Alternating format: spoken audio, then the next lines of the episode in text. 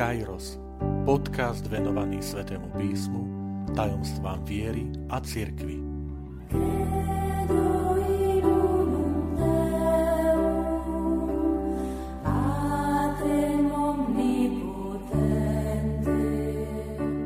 Siedma časť.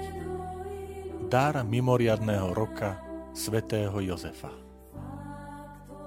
Vitajte pri počúvaní tohto podcastu – Volám sa František Trstenský, som katolícky kňaz, farár v Kešmarku a prednášam sväté písmo na Teologickom inštitúte v Spišskom podradí. Svetý otec František nás milo prekvapil, keď 8. decembra oznámil svojim apoštolským listom, že vyhlasuje mimoriadný rok svätého Jozefa, ktorý potrvá od spomenutého 8. decembra tohto roku až do 8. decembra 2021. Takým motívom, ktorý on píše v tom svojom apoštolskom liste, je ehm, pohnútka jeho predchodcu e, pápeža Pia IX, ktorý 8. decembra 1870 vyhlásil sveto Jozefa za patróna katolíckej církvy. No a odvtedy uplynulo 150 rokov a tak e, svätý otec František sa rozhodol si to trošku tak pripomenúť a posunúť to možno ďalej, e, osobu sveto Jozefa do pozornosti práve takýmto mimoriadným rokom. Osobne sa veľmi z toho teším, pretože Jozef je biblická postava, je e, postava, ktorá je v ústraní a zaslúži si, aby sme ju aj týmto spôsobom opäť tak ukázali do popredia. Sú to predovšetkým dvaja evanilisti. Matúš a Lukáš, ktorí vo svojich evaniliách venujú najviac priestoru a zmienok o svetom Jozefovi. Um, napokon je aj dôležité si uvedomiť, že Jozef je ten, ktorý dá istým spôsobom aj meno alebo zázemie Božiemu synovi, ktorý sa pred ľuďmi bude nazývať Ježiš syn Jozefa, tak ako to bývalo, bývalo zvykom židovskej spoločnosti. Čo nám teda evanielia aspoň tak v náčrte podávajú o tomto svetcovi? V prvom rade má titul manžel Márie z Nazareta. Takto uvádza evangelista Matúš, že Jozef bol zasnúbený s Máriou, e, ktorá čakala potom e, dieťa, ktoré je zázračne počaté pôsobením Ducha Svetého. Na vysvetlenie. V židovstve zásnuby znamenali po právnej stránke už vlastne e, manželstvo, to znamená, že tej spoločnosti zásnuby avizovali, že títo dvaja, muž a žena, už nie sú, poviem, k dispozícii e, iným, ale sa rozhodli už, že budú budovať spoločný život. Samozrejme s tým, že nejakým spôsobom nebolo možné, aby spolu bývali, sú to ešte zásnuby, ale po právnej stránke sa už považovali za budúcich manželov.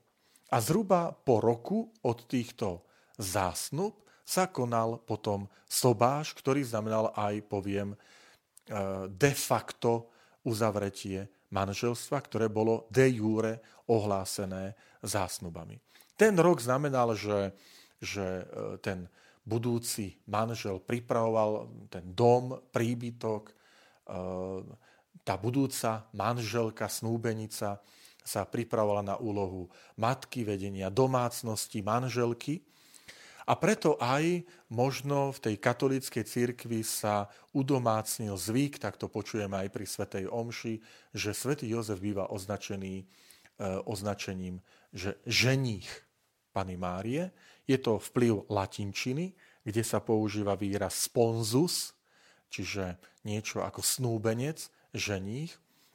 Treba povedať, že biblické texty jednoznačne hovoria, že, že Jozef si potom vzal tú pánu Máriu za svoju manželku, teda ona bola jeho zákonitou manželkou a on jej zákonitým manželom. To znamená, nie je, o nejaké, nie je v nejakom stave očakávania, že stále žení, žení, ktorý akoby sa nevedel dočkať toho, toho e, sobášneho dňa, ale naozaj, že, že toto manželstvo uzatvorili. E, udalosť, ktorú kladie evangelista Lukáš v prvej kapitole, to zvestovanie, a takisto aj Matúš v prvej kapitole, e, keď hovorí o zvestovaní narodenia pána Ježiša, tak tam ukazujú, že to počatie z Ducha Svetého sa práve uskutočnilo v čase medzi zásnubami a uzatvorí manželstva. A Jozefová námietka, že, alebo tie pochybnosti, že vie, že dieťa nie je jeho, pretože ešte nezačali spolu bývať, tak je potrebné správne porozumieť, že úmyslom evangelistu je predovšetkým vyzvihnúť zázračný pôvod Ježiša Krista, že jeho pôvod nie je ľudský, ale božský v tom zmysle otcovstva. Že je tu Boh Otec, ktorý, ktorý mocou Ducha Svetého, moc Najvyššieho ťa zatieni, e, spôsobí, že v tele e, Márie začne e, existenciu dieťa. Čiže bez prispenia muža, ale samozrejme s prispením ženy. Čiže Mária je skutočnou matkou, bohorodičkou, matkou Ježiša Krista, zatiaľ čo Jozef potom sa udomácnil ten názov, že je pestúnom, alebo niekedy aj zlačinčený, že kustos, teda ochrancom svetej rodiny. A hlavne teda malého Ježiša.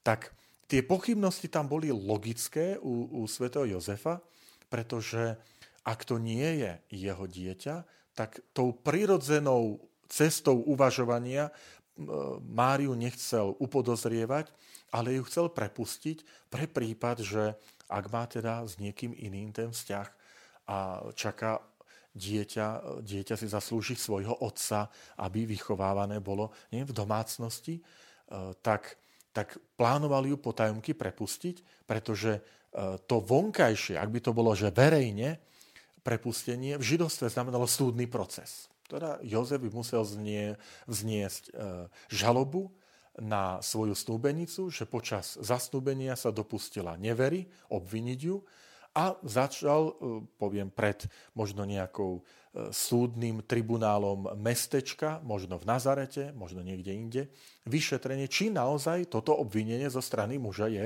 pravdivé, či sa naplní. To váhanie Jozefa, že má pochybnosti, presvieča, že, že on naozaj miloval tú Máriu, a e, nechcel si takéto čosi ani, ani pripustiť, že by Mária bola z toho schopná, len si s tým, e, poviem, tou ľudskou logikou nevie dať rady. A tu je krásne, milí priatelia, že, že tam, kde človek hľadá úprimne to, to riešenie, také poctivé, nie sebecké, ale, ale dobre zmýšľajúce o druhom, že tam e, takémuto hľadaniu a snahe Boh prichádza v ústrety. A ten biblický text v Matúšovom evaneliu hovorí, že Jozef sa dozvie cez sen, um, že neboj sa vziať si Máriu za svoju manželku, lebo ťa nepodviedla, lebo to, čo sa v nej počalo, je z Ducha Svetého a, a Jozef potom po prebudení urobí, ako mu prikázal pánu aniel. Uh, Jozef v tých ďalších príbehoch, hlavne v Matúšovom evaníliu, je ten urobe, predstavený ako je veľmi poslušný tej, tej Božej vôli že keď sa mu zjaví aniel a povie vezmi dieťa aj matku, utekaj do Egypta, tak on ide a potom sa mu zase zjaví a povie vráť sa, vráť sa naspäť z Egypta, lebo tí, čo číhali na život dieťaťa, už zomreli. Tak tu je Jozef ukázaný ako taký, poviem, novozákonný Abraham. E, Abraham je nazvaný, že je to pravotec viery veľmi poslušný v knihe Genesis. V 12. kapitole je povedané, ako Boh povoláva Abraham, aby odišiel z domu svojho otca z krajiny, krajiny Ur a, a prichádza z Babilónie, z Mezopotámie a prichádza do, do krajiny Kanán, do krajiny Svetej Zeme, eh, do tejto časti Judei. A tu sa usadí a je veľmi poslušný tomuto Božiemu volaniu, že naozaj zanechá svoju rodinu a, a ide iba sám, teraz so svojou famíliou najbližšou. A toto je príkladom aj Jozef, že Jozef je veľmi poslušný, že Boh mu povie cez aniela, vezmi si Máriu za manželku, on vezme, zober dieťa, choď do Egypta, on ide a vráca naspäť a ide. Pozrite sa, otvorte si prvú kapitolu Evanília podľa Matúša a uvidíte, že prvé meno, ktoré je tam spomenuté v tom rodokmeni, ktorý Matúš uvádza, je Abraham. A posledný muž je Jozef. Jozef, manžel Márie, z ktorej sa narodil Ježiš Kristus. Takto napíše evangelista Matúš. Ja v tom vidím krásny zámer evangelistu Matúša, ktorý chcel povedať, že Jozef to je ten novozákonný patriarcha, ten Abraham novozákonný, ten muž viery, ten spravodlivý človek. Ešte aj toto použije Matúš. Že on povie, Jozef bol človek spravodlivý a, a nechcel, aby Mária bola vystavená potupe. Tak, a toto sú slova, milí priatelia, ktoré Sveté písmo hovorí o Abrahámovi. Že Abraham uveril a počítalo sa mu to za spravodlivosť a bol to človek spravodlivý. V biblickom svete byť spravodlivý znamená hľadajúci Božiu vôľu. To je spravodlivý. Ten, čo snaží sa v prvom rade pýtať sa, že, že čo Bože ty povieš, ako by Boh konal na mojom mieste. Toto obdivujem u svetého Jozefa, a toto môže byť aj pre nás motiváciou pre tento jubilejný rok zasvetený Jozefovi. Ale potom tu máme ešte ďalšie prvky, ktoré chcem ukázať. A to je, že Jozef má niektoré spoločné prvky so starozákonným patriarchom Jozefom Egyptským. Jozef Egyptský je jeden z dvanástich synov patriarcha, patriarchu Jakuba, ktorý sa potom ocitol v Egypte. A e, Boh, boli to také tajomné cesty, kde ho jeho vlastní bratia predali do otroctva, dostane sa do domu Putifára, je tam falošne obvinený zo zvádzania manželky, manž, manželky tohto Putifára skončí vo vezení a potom sa je prepustený a dostane sa na dvor faraóna a je tým, ktorý riadi tú krajinu hneď po faraónovi, niečo ako akýsi minister financí a hospodárstva v jednej osobe, ktorý riadí tú krajinu v čase hladu. Po 7 rokoch úrodných prichádza 7 neúrodných rokov. A tam sú slova, ktoré zaznievajú, ktoré aj terajší svätý Otec v tom liste spomína, že chodte ku Jozefovi, že keď je hlad a ten ľud egyptský volá k faraónovi o pomoc, tak faraón nepovie, že poďte ku mne, ale faraón povie, chodte za Jozefom, nech on vám dá. A toto sú také prorocké slova, že, že to sväté písmo akoby aj, aj nám ukazovalo, že keď príde do nášho života hlad po Bohu, po, po Božích veciach, že aj nám, aj týmto rokom, tým mimoriadným rokom Sv. Jozefa ukazuje e, to Božie slovo, že chodte za Jozefom. Jozefom, manželom Márie, tým pestúnom Ježiša Krista. A my tu vidíme tú podobnosť s Jozefom Egyptským aj v tom, že e, keď si zalistujete knihu Genesis, kapitoly hlavne 36 až 49, tak Boh komunikoval s Jozefom cez sny. Má sny o snopoch, o hviezdách, preto ho nemajú radi jeho súrodenci, bratia, pretože sa nad nich vyvyšuje, lebo ostatné snopy v tom sne sa klaňajú tomu snopu Jozefovmu, a teda, že klaňajú sa jeho osobe a potom má, dokáže vykladať sny vo väzení a vďaka tomu sa dostane potom na slobodu. A všimnite si, Matúš hovorí o snoch Jozefa. Že Boh komunikuje s Jozefom cez sny. Tu nejde o nejaké snárstvo. Sen v Biblii je vždy aj vyjadrenie istého tajomna. Spánok a sen chce povedať, že, že to nie je z vlastnej hlavy, že tu je čosi Božie konanie, že tu Boh koná v tebe. Tak vidíme tu aj podobnosť s tým Jozefom egyptským. A mne sa táto myšlienka veľmi páči, že, že chodte za Jozefom čo povie faraón tomu egyptskému ľudu, tak cez svätého otca Františka nám to dnes hovorí pápež, keď vyhlasuje tento rok, ako by upriamil pozornosť najmä nás, nie? mužov, otcov, mňa, kniaza, že pozeraj sa na sveto Jozefa a, a, a napodobňuj jeho príklad. Často kazatelia zdôrazňujú, že od svätého Jozefa sa nezachovala žiadna veta v Svetom písme. A neviem ani, aký je jeho život, ako skončil. Niektorí sa domnívajú, že keďže sa už v dospelosti pána Ježiša meno Jozef nespomína, že zomrel ešte počas jeho detstva a mladosti.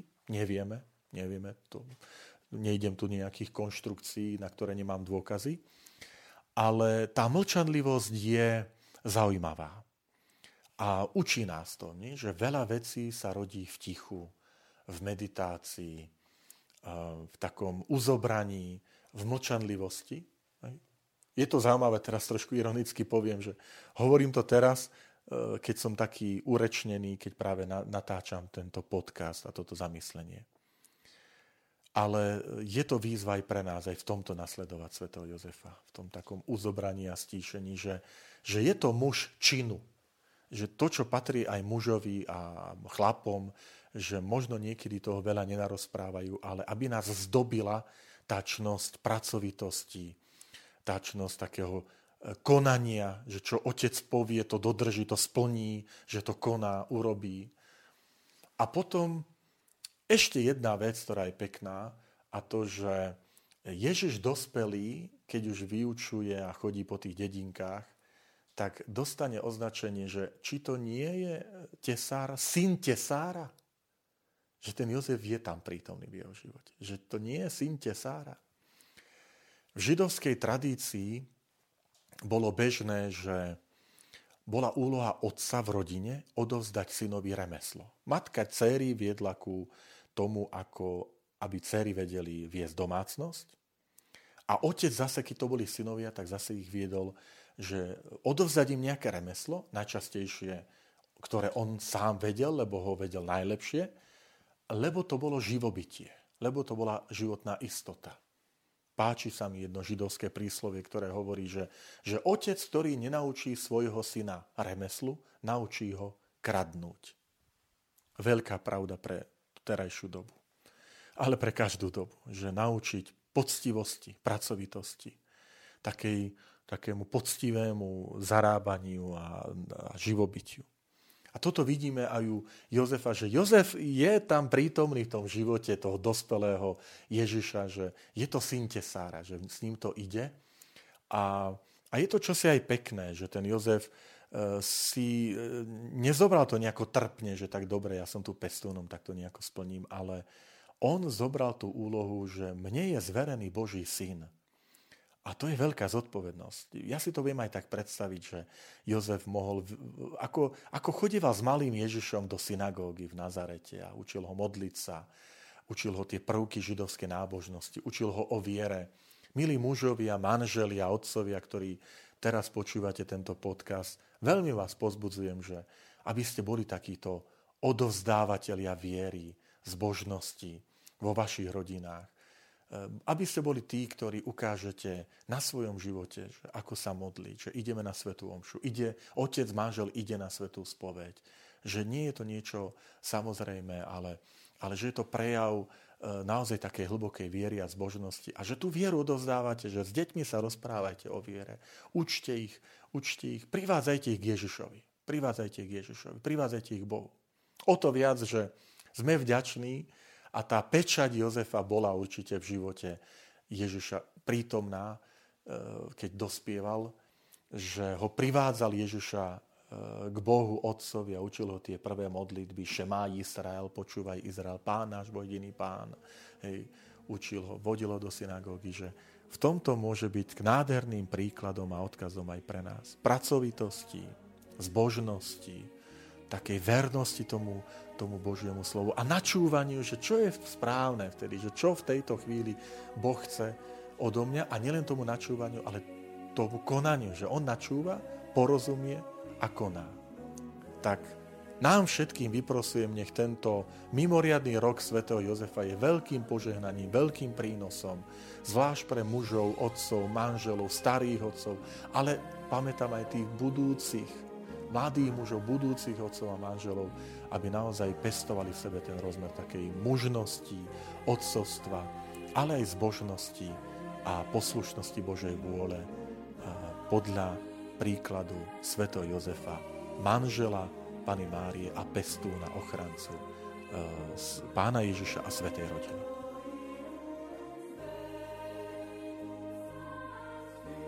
Ďakujem, že ste počúvali tento podcast. Teším sa na ďalšie stretnutie s vami. Sledujte naše aktivity na web stránke farnosti Kežmarok www.fara.kezmarok.sk alebo na Facebooku farnosti Kežmarok.